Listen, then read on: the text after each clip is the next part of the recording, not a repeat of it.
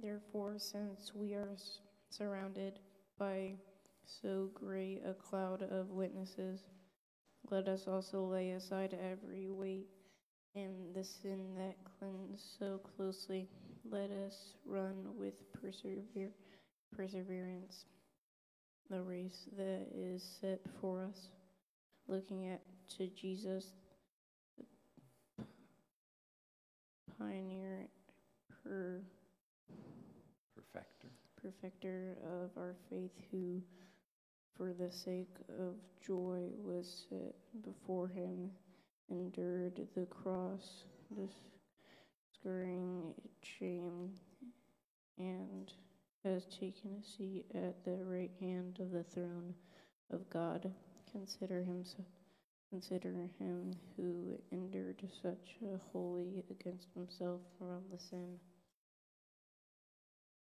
so that you may not grow weary or lose your heart in a, in your struggle against sin. You have not yet resisted to the point of shedding your blood. Therefore, lift your drooping hands and strengthen your weak knees.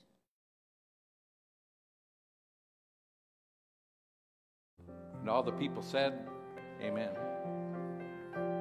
You are light. You are light. You are love. You are love. You are here. You are here to live God's dream. To live God's dream. We are called. We are called to live our purpose. To live our purpose.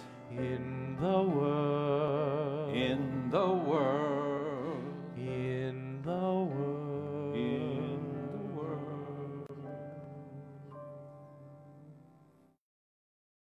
I had my opportunity when I was quite a bit younger to serve a very large church as youth pastor and also um, co-sharing the preaching. And uh, it was in Mitchell, South Dakota. And it was a great church, but they were very tense in worship. They were very much perfectionists. And some of the reason for that is they had a radio broadcast. And so they always wanted to get, you know, this radio broadcast. It was on there. So everybody's kind of afraid of what they said and making mistakes and all this. And so everybody was tense. We used to have a great children's uh, program. Like fifty, sixty kids would come up and sing, you know, in the children's message time. And they did just a perfect job. They were all just perfectly straight, and they sang, and that's what we wanted, right? It seemed like in that church, that's what they wanted. We always thought it was a success if some kid didn't step out, you know, and be a kid, didn't say something, right? And and let me tell you, I think it got to be kind of a problem for us because we were so concerned about being perfect, about looking good, that our our kids couldn't even be kids. And so we got a new pastor, a new uh, senior pastor, and he noticed right away how tight everybody was in worship. And so he decided to do something about it. So all of a sudden he started inventing mistakes to make during worship. He'd forget his bulletin and walk all the way back and grab one and walk all the way back in. He'd tell me, you know, we wore these robes and we had, you know, ties on them, and he said, oh, forget one one day, one Sunday, Brooke, and then go into your office and go get it and come back. You could even keep your microphone on and talk while we're going. And so we, we invented all these kind of just on purpose mistakes. And guess what? It started to work. People laughed about it. People enjoyed it. Kids started being kids again. And, and just when we got up to sing, sometimes a kid would do something out of out of character for the whole group, and we all just laughed. It became kind of um, some way we could be authentic again and fully human. We aren't meant to be perfect in that way, are we? Where we just can't be who we are, fully human. Um, a church needs to be a safe place of grace, Uh, where people are brave enough to share their humanness, the ways in which they fall short and miss the the mark. Um, I know in our culture, we live in an outside culture where, look, mistakes aren't particularly um, lifted up. We live in workplaces where mistakes are, we want to be mistake-free, and we're called to be that out in that world here. But this is a different culture.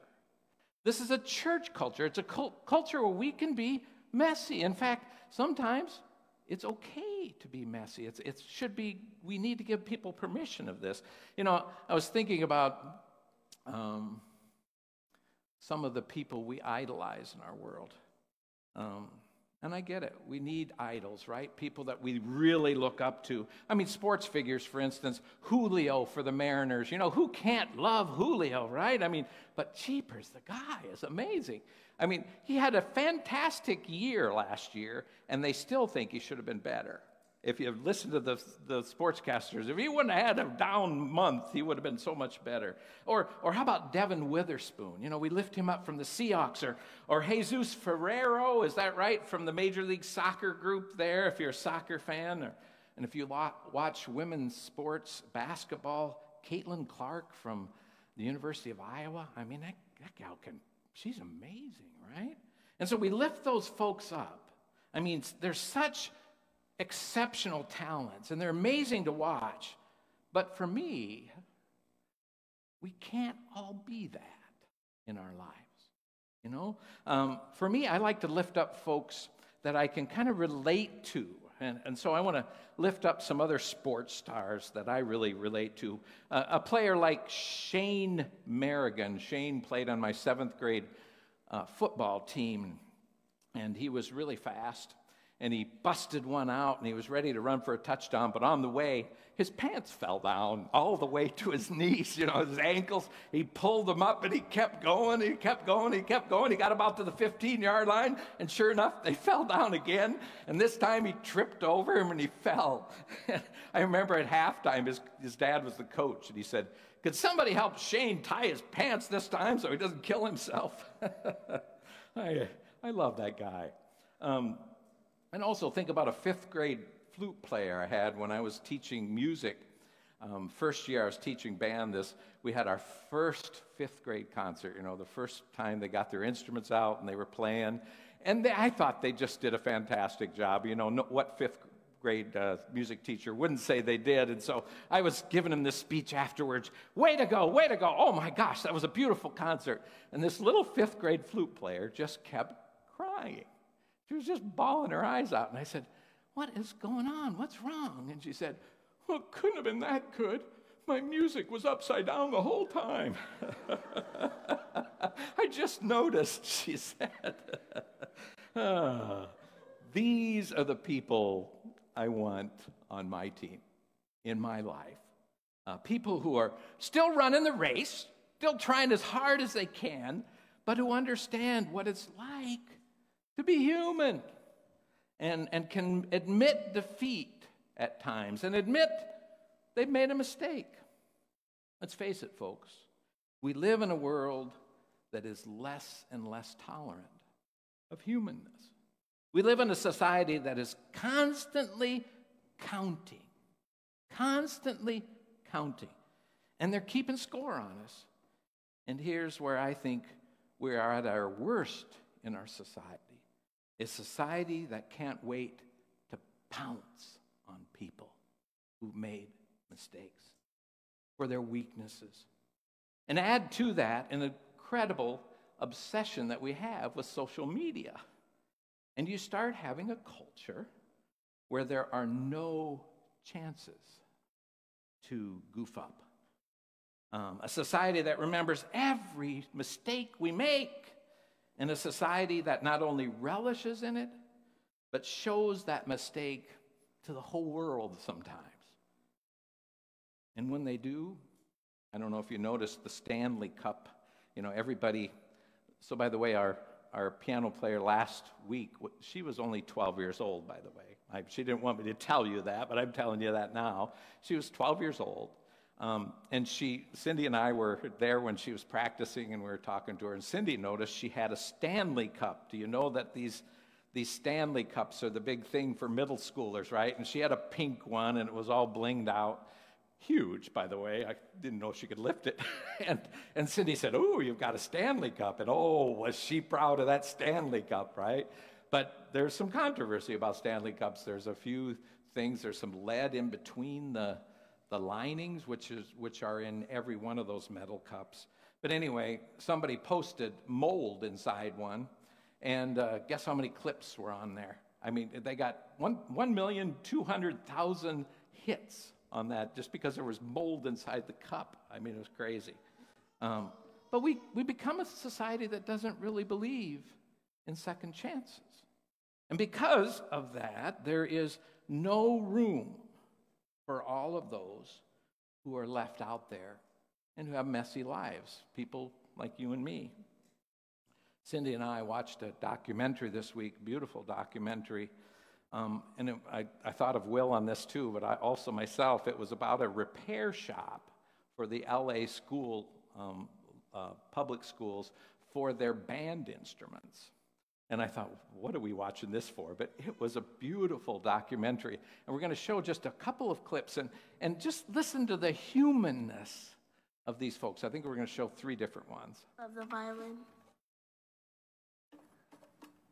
The hardest things in my life is probably my family's health. Everybody's always getting sick back to back. They're like, oh, we have to go to the hospital for them and stuff. Like, wait, um, I'll hear you play in a minute. I just have to get these medicine for them. You know, I can understand, but it's like, it's like, okay. Like, I guess I'll play by myself. If I... If you told me five years ago that, like, oh, I'd be playing sousaphone, I'd be like, damn. I think I think you're lying to me, bro, because that's not that's not it. I don't know how to play anything. Cause I could never have at that age an instrument that expensive. Like in my home, in my neighborhood, I could, we couldn't, we could never afford it, in my opinion. I used to beg my mom and my, my, my dad, I used to beg them to buy me one. And they'd always tell me the same thing. Me, me decían, o la tuba o tú, which means either a tuba or you in the house. And I'm just like, oh, well, I guess, uh, I guess that's not an option. But luckily, I had a sousaphone at home from school.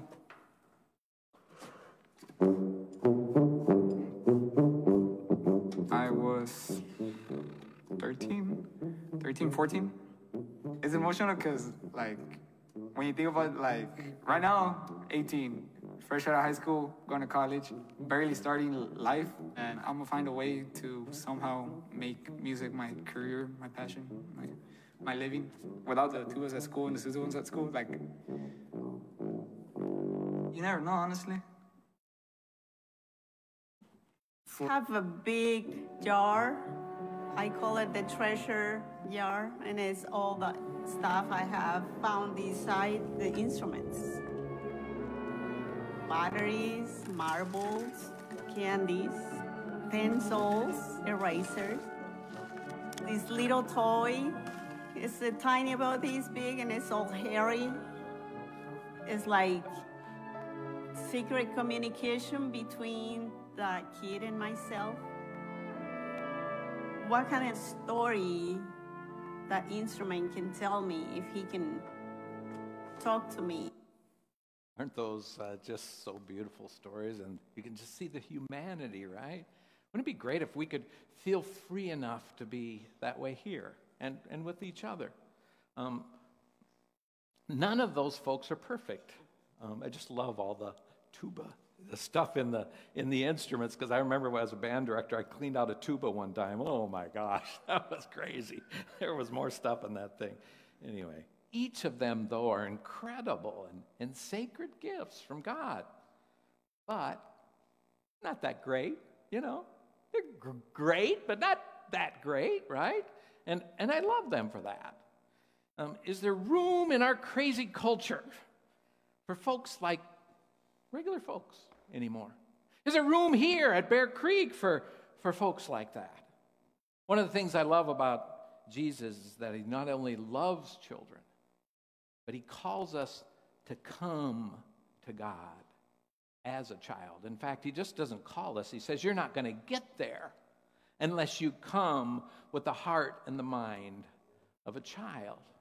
I've thought about that. What does that mean? Well, I think it means that God is asking us to come to God before all the counting has been bombarding our souls, you know? That God wants us to know a time in our lives that we aren't having to tuck in our tummies, right? And have to wear the right band, brand of clothes and carry just the right brand of water. Um, God wants us to know a time when that stuff doesn't matter and never did. To know a time when we can all just run and sit on the lap of Jesus and just be and know and matter and know that we matter and that we're loved. And the problem, and I see this in our culture, and you kids and, and, and parents, you know it, our culture starts counting earlier and earlier and earlier every year. You know, kids can't be kids. I mean, they've got to have a, a purpose, you know. They've got to have a career already, you know. I went to college in years when we didn't even have to know what we were doing when we got to college. In fact, we were encouraged not to. We were encouraged to take two years and just explore and get to know things and figure things out. And that's why I took Pottery one oh one, you know? I did. I took Pottery one oh one, and I just loved the exploration of that. I was absolutely horrible at it, but I was very proud of what I made. And I remember I took all my stuff for the final. We had to put them all on a table, right? So I put all my wonderful pottery things on a table, and uh, the professor was Mister Kudlachik. He was this old guy with a beard. He kind of looked like Daniel Cottrell, if you remember him from uh, Camp Unity Eastside. Great big long beard. And he had a pipe. You know, back in the day, you could smoke anywhere you wanted. So he, he had a pipe, and he would walk around the room very, you know, sophisticated. And, and he'd walk, and he'd be looking at all of our stuff. And he paused at my table, and he said, "Primitive, McBride, primitive." And that's all he said. That's all he said. Now, what he didn't know is the best bowl there I gave to my mother, and she's ninety-three, and she's got it right by her bedside. She still uses that baby for her false teeth. But anyway. Hey, she loves me. I'm just saying that we were encouraged to explore a little bit. I don't know. Is there time now for our children to have some time to explore in this world? Um, nowadays, kids as young as five and six are constantly bombarded with questions about careers already, you know, about what they're going to do when they grow up. Grow up? Come on. Let's let them be kids. Let's let them be kids. It's really good that a Is it really good, for instance, that a ten-year-old already knows what they're going to do when they graduate from college? I'm not sure it is. Is it good that we're already making kids choose one sport to specialize in second grade? That is nuts. It's nuts, in my opinion. You can argue with me. But it's just the pressure on our kids to be or do something elite, it has to be elite, I think sometimes puts way too much pressure on them. Today we've been looking at this movie and musical called Leo. We haven't seen any clips from it, but I'm going to show you, we're going to watch one now. It's about a lizard named Leo, and he's played by Adam Sandler. And you know Adam Sandler, he's a perfectionist, maybe not. but And the lizard can talk selectively. And he gets to go home with kids, and he becomes kind of this wise old grandparent with them. And one of the, my favorite scenes, he's talking to a girl who's living this postmodern world, this pressure cooker life, where she feels like she just has to be great at everything. Great, great, great, great. Well, let's listen to what Leo says. only talk to me because I'm special. Uh, sure. That makes sense. But can you at least do tricks at the party? Can you rap and, like, play the piano with your tongue or something? Nah, this is just between us. I'm talking to you to give advice. I don't need advice. I'm awesome. Nah, you're miserable. Wait, what? Just like Emma Lawrence in oh three, Nina Myers in fifty-five, all pretty, all rich, all bright. So? Not done, all snotty, all secretly hated. People were jealous. Not of the snottiness.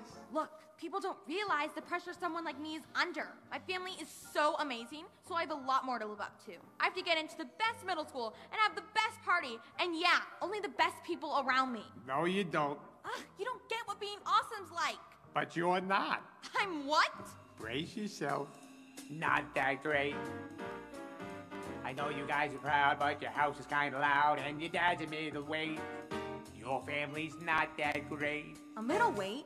He's the face in all these flyers. Did you live in Fort Myers? All our countertops are quartz. He gets paid to burn up quartz. Mom still looks like Britney Spears. If you had six or seven beers, I don't mean to denigrate. We're not that great? You're great, but no one's that great. We're all just people and lizards. If you can take a step back, see yourself for what you are, you'll find that you're an even brighter star. So then I'm not that great. There you go. But I can feel that weight coming off like heavy gear after eleven stressful years. To my fellow average peers, I can finally relate. It's not bad at all to be not that great.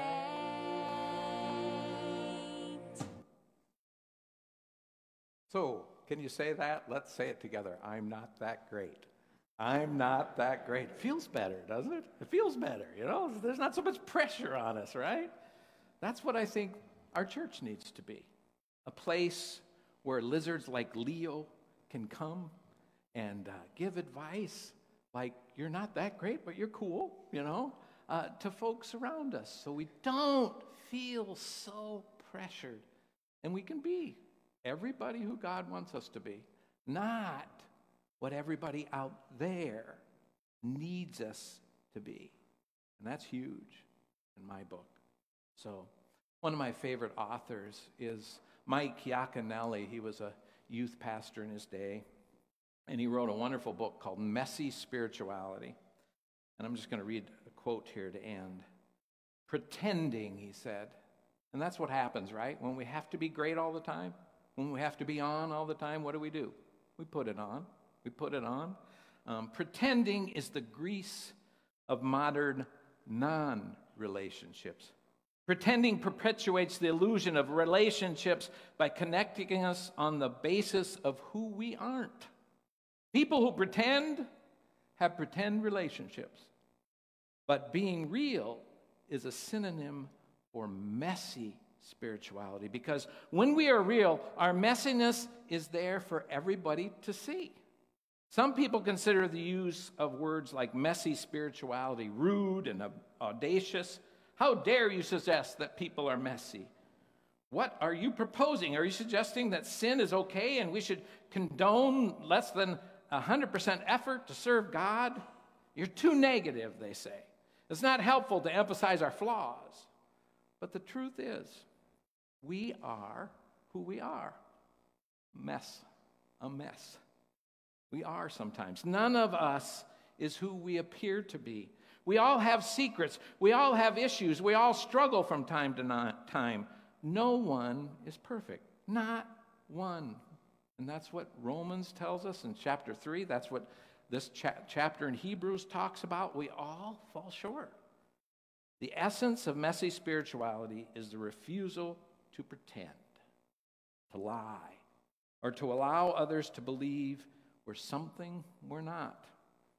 Unfortunately, people can handle the most difficult issues more easily than they can handle the lack of pretending. When you and I stop pretending, we expose the pretending of everyone else, The bubble of the perfect Christian life is burst, and we all must face the reality of our brokenness. That's the hardest thing about worship. It's not getting the scripture right. It's bringing you.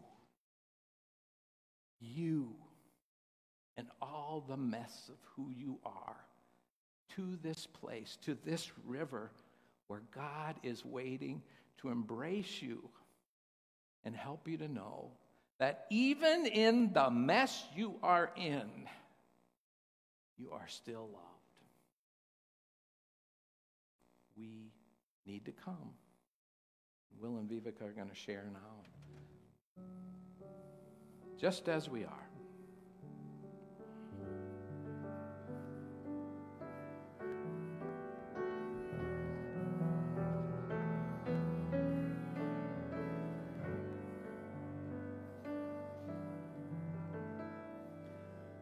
Come out of sadness from wherever you've been. Come broken-hearted, let rescue begin. Come find your mercy, oh loved one, come near. Earth has no sorrow that cannot be healed. Earth has no sorrow that cannot be healed. Lay down your burdens, lay down your shame. All who are broken, lift up your face. Oh, wanderer, come home, you're not too far. Lay down your hurt, lay down your heart, come as you are.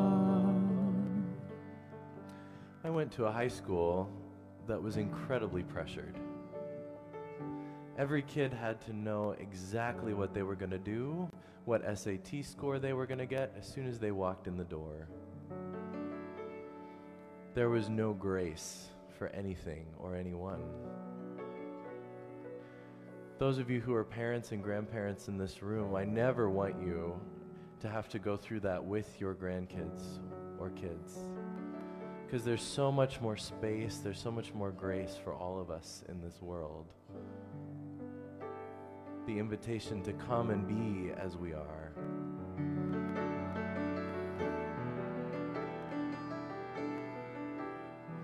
There's hope for the hopeless and all those who've strayed. Come be in communion, come see the grace. There's rest for the weary, a rest that endures. Earth has no sorrow that cannot be healed. Earth has no sorrow that cannot be healed.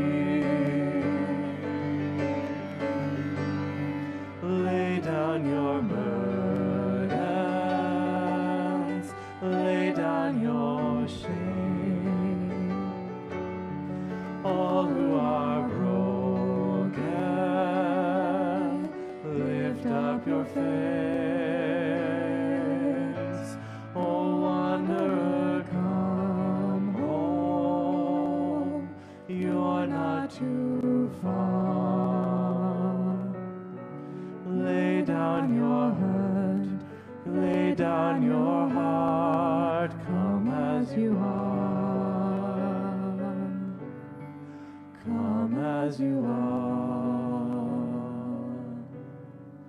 come as you are. Reach out, grab a hand around your table if there's one, or